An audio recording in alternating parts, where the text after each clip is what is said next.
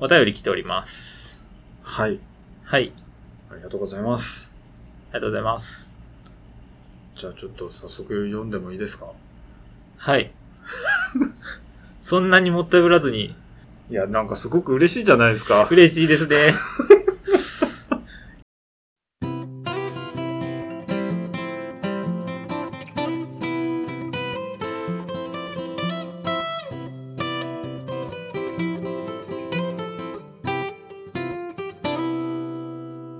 細かいこと言っていいですかじゃあ、あの、スバさんからはい。来ております。はい。以前もなんか、えっと、この方は、あの、喋るラジオっていうラジオをやられてる方で、喋るラジオのすばさんからいただいております。はい。じゃあちょっと早速、読ませていただきますね。はい。山さん、たくさん、いつも楽しく拝聴しております。ありがとうございますます。えー、41回はい。のうん。目の前の専門家よりもネット情報の話の感想をお送りさせていただきます。はいはい、ありがとうございます。えーっと、ちょっと長いので、うん、うん。区切区切らせていただこうかなと思うんですけど、はい。まず、自分は過去に先生の処方したお薬の適用が違うことを指摘して、うん処方を変えてもらったことがありまうす。んうんイギリ。スでですか。イギリスで。おーははい。また、お話に出ていたようなところで、シェアードディシジョンメイキングという患者と医師で一緒に意思決定していきましょうという考え方が欧米では進んでいるような印象です。うん。これは患者さんの状況や好みに応じて治療方針を決めていこうということかと思います。うん。これらを踏まえますと、専門家の言うことを鵜呑みにするのではなく、自分でも考えることは重要だなぁと思いますと。うん。一回ここでちょっと区切らせていただこうかなと思うんですけうど、んうんうんうん。まあ、ちょっとね、いろいろと突っ込みたいところ満載なんですけど、そうですか 結構なんか。 いや、あのまず、イギリスで処方してもらって変えてもらったっていうのもすごいですし、それすごいっていいのツッコミ いねや、うん、そうそう。 いや、びっくり。確かにね。あんまり、ね、海外とか行かない我々からするとね、イギリスで処方してもらうことなんてほとんどないですからね。 はい。そんでもってお薬を指摘するということうもん。ですけど、すごいですね。英語を喋れるんですかね。 堪能じゃないでしょうか。適当かよ。 いや、でも、そうでしょうか。わかんないね。わかんないからね。はい。はい。ということで、まあ、そんな感じなんですけど、はいはい。どうでしょうね。 肝心の内容については突っ込まない んだ。そのそのイギリス部分だけなんだ。いや、違う、あの、どうでしょうかね。そうですね、なんか、我々のさ、あの、前のラジオに対して、あの、ものすごい明確な回 答をもらってて、恐縮です ね。なんか、あれですね、ふとした我々の疑問に答えてくださってるから、なんか、特に反論もない ですし。浅いことがバレバレやん。浅いな浅いんだけど、ちょっと真剣に考えると、はい。前回我々の話だと、はい。その、専門家に対してさ、ネットの情報を見せて、こうじゃないんですかっていう風に言ってて、はい。それに対して、なんかその行動ってそもそもいいのか悪いのかみたいな感じで、えちょっと良くないよねっていう意見と、あの、でも自分で考えることは重要だなっていう意見が、えうん。まああるわけですよね。うん。で、なんか、このスバさんが、あの、ツイッターでちょっとコメントしていただいて、えそれが、あの、パラケのグッドボタンっていう別のラジオさんでまた取り上げていただいたと。ええめちゃくちゃありがたいですえありね。がたいですあね。の、リンクもまた貼っておいて、はい。はい、置きたいと思いますけども、なんかそこでも言われてたのは、うんやっぱりその、いしあの、スバさんの話とちょっと被ってくるんですけど、あの、患者さんと医師で一緒に決めていこう、みたいな。うんあの、その、薬剤師の側も、あの、完璧に分かってるわけじゃなくてうん、調べたりしてるから、そこは、言って、あの、患者さんの方から言っていただくのは全然、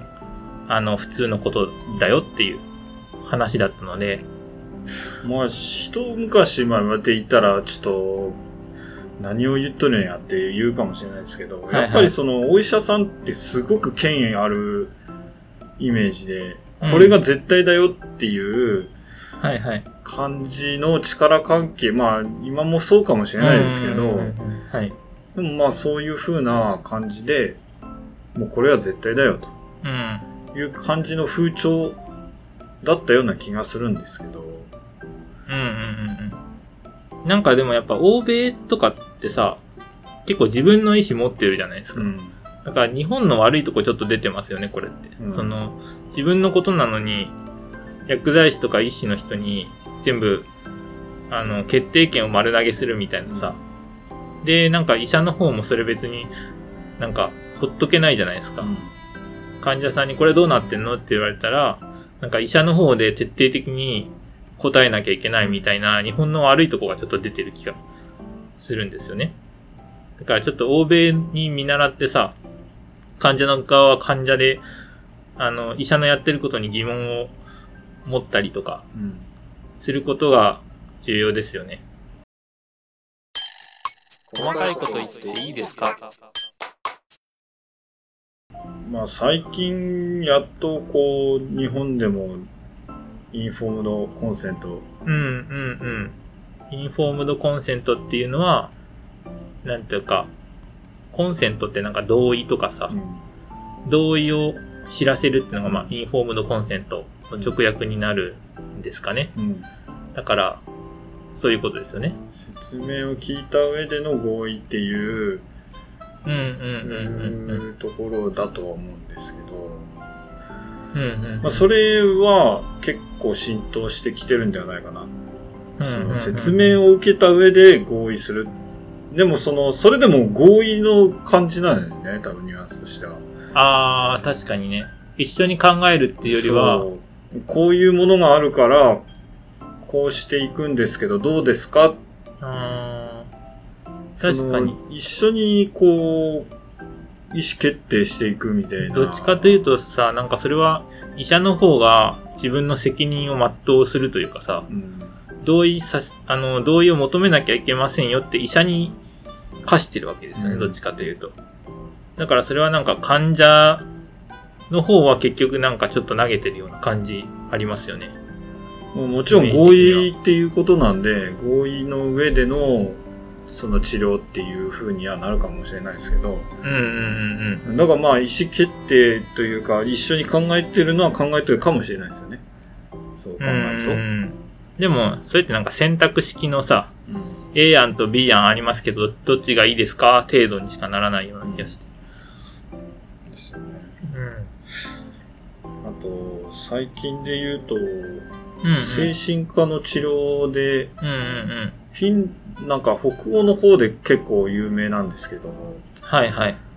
オープンダイアログっていうちょっと、それは山さん聞いたことないんですけど。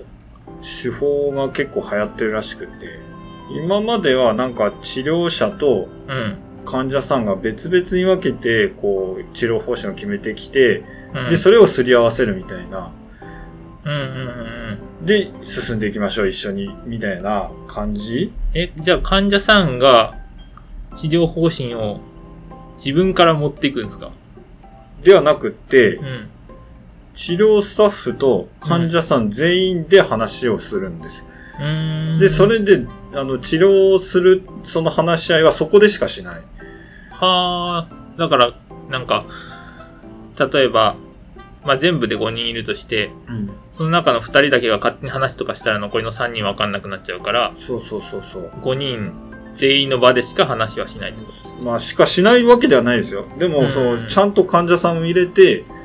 チームとして一緒に語りを紡いでいきながらうんうん、うん。治療していきましょう。っていうのが今流行ってるみたいなんですようーんねあ、。そうなんだ。で、に、なんか日本でそれを導入してるとこもあるんじゃないかなと思うんですけど、なかなかうまく広まってないのは、うんなんか現状らしいですよ。いや、わかんないですけどね。ななんだからその、しっかり患者さんも入れるっていううん。ところはやっぱり、あとはまあその対話をやっぱ重要視するのは北欧米のとちょっと違いかもしれないですね、文化というか。あー、なんていうか、日本人ってす喋りたがらないですね、そもそも。オープンにしたくないっていう国民性というかさ、出ちゃってますよ ね。出ちゃってます。そのさ、今の話もさ、なんか患者を含めてオープンにみたいな話だったと思うんですけど、日本の場合はそもそも患者がオープンじゃないことが多いと思うんですよね。あー気持ち的にねそうそうね、オープンにしたくないうんんだでしょうね、きっと。患者さんの、なんでしょうね、抱えてる印象も違うかもしれないですね。なんかこう、持ってたらダメなもんやと、うん。早く済ませたいっていう感覚もあるかもしれない。その病院でのやりとりを。うーん、いろんな要素が関わってきて、わかんなくなってきましたね。 なんかまあまあまあまあ、はい。はい。まあ、対話ベタですね。日本人、あそうだ。ね。はい。細かいこと言っていいですかじゃあちょっともう一、残りの部分行ってもいいですかいいですかはい、お願いします。はい。お薬のことだけではなく、コロナ全般でもこの問題は本質的な部分だったかと思います。うん、感染症の専門家の言うこと、それ以外の声の大きい人たちの言うこと、うん、真逆の考え方がある中で、どの意見を信じるのか、自分で考えていく必要がある過去数年間でしたし、うんこ。れからもそうかと思います。うん、うん。ただ信頼関係が特にない中で物事の中身に基づいて考えて話し合っていくことはとても難しいのだとも思いました。うん、配信者の背景に基づいて都合のいいようにポジショントークと切り捨てて建設的な議論が生まれにくかったと感じましたとうん。なるほど。いうことらしいんですけど。はなるほど。えい。ーっと、うん、多分これって、なんかその、コロナの時ってさ、正解がなんか誰もわからないというかさ、あんまりこんな大規模なさ、みんなで感染症対策してうん家に閉じこもってみたいなのって今まであんまり経験したことがなくて、そんな中で、まあ誰かは方針を決めないといけないわけですよね。それは医者かもしれないし、あの政治家かもしれないうんですけど、そこで、まあ、い意見の対立とかもあるし、それぞれ言うことが違ううんうんっていう中で自分が何を信じるかを自分で考えていく必要があるっていう、この文章をしっかりと書いて投稿してくれるってすごい労力ですね。本当に自分で考えていく期間だったんじゃないかなうーん。なんかこう、本当にいろんな説があって、いろんな、うんポジまあ、もちろん、その立場立場でうん。うん。言いたいこともあっただろうし、言えなかったこともあるだろうし、みたいなところはあったかなと思いますけど。うんうんうんうん。でも正直さ、政治家の人とか医者の人も経験したことはないからさ、なんか一般人と、まあ、ごいちゃ、まあまあ失礼かもしれないんですけど、一般人と同じくらい分かってないと思うんですよ。分かってない中で決めなきゃいけないっていう状況だったんで、正直、まあか、かわいそうじゃないですけど、その、責任を背負わされるのは、まあ、本人たちもなんかちょっと違うかなっていうのはあったんじゃないかなっていうところですよね。なんか政治家に丸投げとか、うん医師に丸投げみたいな感じにちょっとなりつつあったけど、うん別にその人たちも専門家といえどもさ、わかんないと思うんですよね。うん。だから辛い立場ですよね、これは。うんですよね。そういうとこでなんか意見をさ、この、政治家の人に、決めてくださいよとかって追求するじゃないですか。その結果がなんか、都合のいいポジショントークみたいになっちゃってて、うん決めてくださいよって言ったにもかかわらずその方針がちょっと自分の意見より違ったらそうじゃないんだみたいなねうん。まあ、そうじゃないんだっていうのも、まあそうや重要なんですけどねそうそうなんですよここが難しくて、そうなんですよだねからなんか、だからよくはっきりしてくれとかっていう議論うんうがんあったと思うんですけど、どれぐらいさ、自粛しなきゃいけないのかってすごいその方針を決めてくれみたいなさう。ん。でもそれってさ、政治家が決めることなんって私は思ってたの、当時。うん。まあ確かに社会的にはさ、合わせなきゃいけない部分あると思うけど、でも、なんか、他の人が外に出るから、自分も外に出るとか、そういうことじゃなくねっていう、そこを別に 合わせる必要あるみたいなさ。まああるんだけど、その、本当に立場が全然違うと、その、そうね決めてほしい人もいるし、まあ会社とかで一律決めなきゃいけなかったりとか、でもその会社もさ、別の会社と合わせたいみたいな さ、なんかもうなんかそれぞれのポジションをさ、維持しなきゃいけないっていう、システム上ちょっとね、そこは、上の人はね、やっぱり決めてもらわないと動けないし、うんうん。下の人は何やってんだっていう感じに思ってしまうのも、まあ、無理はない。まあ、だからその、本当に背景ご とに、そうだよね。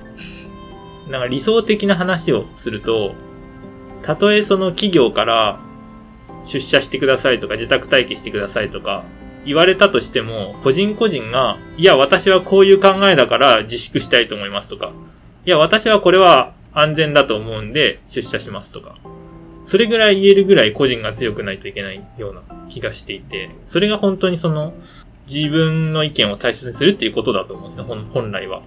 理想論で言えば。まあね、実際のところは難しいと思うんですけど。えーっと、これは建設的な議論だったんでしょうか。うん建設的な議論になってません。現状を語っただけの 話になっちゃいましたけど。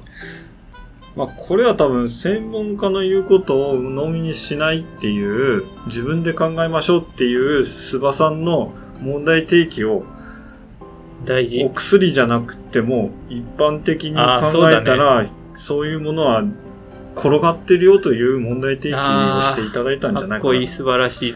なんかいいね。この番組。 こんなにさ、社会問題を議論する番組ではないんだけど。山さんたくさん小ネタ集。まあ、桜の話なんですけど。また桜の話。はい。はい。桜好きっすか好きっすね。まあ、綺麗やから好きだよね。そうだね。あれってなんかうん、カレーみたいなもんでさ、うん嫌いな人いないから。ううん。ん。なんで好きなんかね。っていう話をうんね、ちょっと調べてきたんで、うんうん。ふとした疑問で、ちょっとね、小ネタとしてね。はいはいはい。なんかまあ、昔から桜っていうのは、うん。まずその、なんだろう、諸説あるみたいなんですけど、まあ、農家が、うんまあ、桜を見て、あ、春だなーって思う目安になってたらしいんですよね。ほうほうほうほう。だから、それを、まあ、神様というか、田んぼの神が宿る木っていうので、桜っていう意味に、名前になってるらしいです。んちょっとわからんかった。か、か神神がえっ、と、桜の名前の由来が、うん。さは、さに、神と書く。さに神と。さって何いや、普通にひらがなでさひらがな。うん。これ、田んぼの神様を意味してるんだと。あ、田んぼの神様であるさ、さの、意味と、田んぼの神様の名前がうんさ神なんだ。そうそううそうそうそう。んんんのと、蔵っていうのは、神が鎮座する台座のことだらしい。はーだから、田んぼの神が宿る木、みたいな、で、言われるらしい。で、それがなんでかっていうと、桜を農業の目安にしてきたから、桜が咲いてきた。あはーそろそろ農業しなきゃいけないな、なるほど。みたいな話をしてる。だだから、そ、れが、桜が咲き始めたら、ちょっとね、こう、田んぼに、ちょっとこう、祈願、豊作を祈願するっていうので、桜っていうのが好きになってきたっていうのと、まあ、昔むの、その、和歌とか、うん、結構、その、なんていうのかな、その感情移入しやすい、ああ、確かに。そういううー言葉を結構書かれてあるんですよ。だから、桜、日本人はもともとその桜のあの感じを、に、ちょっとこう、感情移入しやすい。はあ、そそれれがそれがこう、だんだん日伝わ本ってきた人。えーじゃあもう遺伝子レベルでその桜への情が組み込まれてるってことそう。えー、っていうのと、まだあるんもだ。う一個なんかあって、お花見の文化があるから、はい。それでもあれですよね、その、すり込みってことですよ ね。遺伝子というか、あれですね。生まれ育ってきた中で桜とはいいものだみたいな、うんすり込みが若干ある。はーい。了解です。まあ、綺麗です。綺麗です。ていうか、綺麗だよね。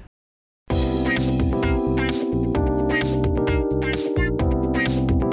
細かいこと言っていいですか細かいこと言っていいですか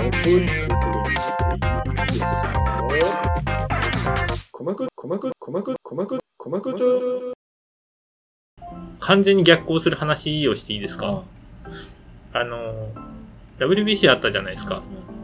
で、WBC のベンチがさ、日本のベンチとアメリカのベンチって明らかに日本のベンチが綺麗だっていううん。話あるじゃないですか。あるじゃないですかってか、あるんですよ。あって、それってやっぱ日本のなんていうか、協調性というかさ、みんなで綺麗にしていこうみたいな、みんなでみたいな意識がちょっとうん。うん。強いじゃないですか。だからそういうのはなんか日本の、今その、何自分の意思を持ってって、思って周りに合わせるだけじゃなくてみたいな感じで言っちゃったけど、周りに合わせるっていうのは日本のいいところでもあるなっていうのは最近ちょっと思ってて、だから悪いことばっかりじゃないよっていうことをちょっと今補足したいですね。 逆行するけど。いや、まあ、そう、それを前提としてね。そうだね。はい両立はできるよね、はい多分。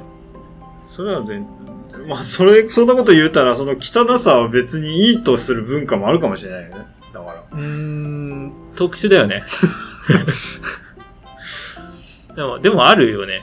それを否定することはできないよね、やっぱ。そうそうあの、どんなにさ、その価値観がありえないと思っても、うんやっぱそれ否定するのはやっぱちょっと違いますよね。そう。いや、だからその、綺麗にすることがいいっていうわけでもないかもしれない。そうなんだようね。ん難しいね。 はい。じゃあ、この辺にしてきますかね。はい。一旦えー本番組では Google フォームや Twitter でお便りを募集しております。はい。概要欄に記載の URL からどしどしメッセージを送ってください。はい。はい。では本日はこの辺で。はい。バイバイ。バイバイ。